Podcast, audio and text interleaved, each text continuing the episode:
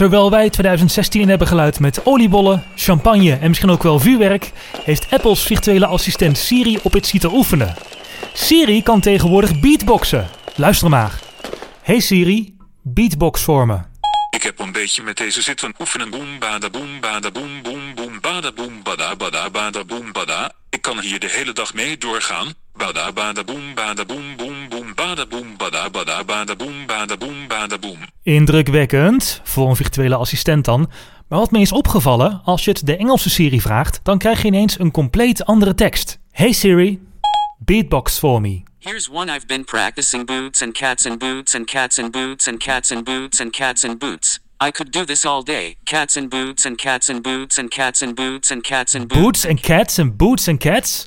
Het blijkt een vrij gewone methode te zijn om beatboxen te leren, vertelt dit meisje ons op YouTube. Hi, I'm Maya. Today I'm going to show you how to beatbox using the phrase boots and cats. All you have to do is emphasize the consonant letters like this.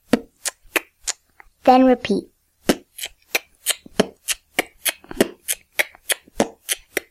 Twinkle, twinkle, little star, how I wonder what you are.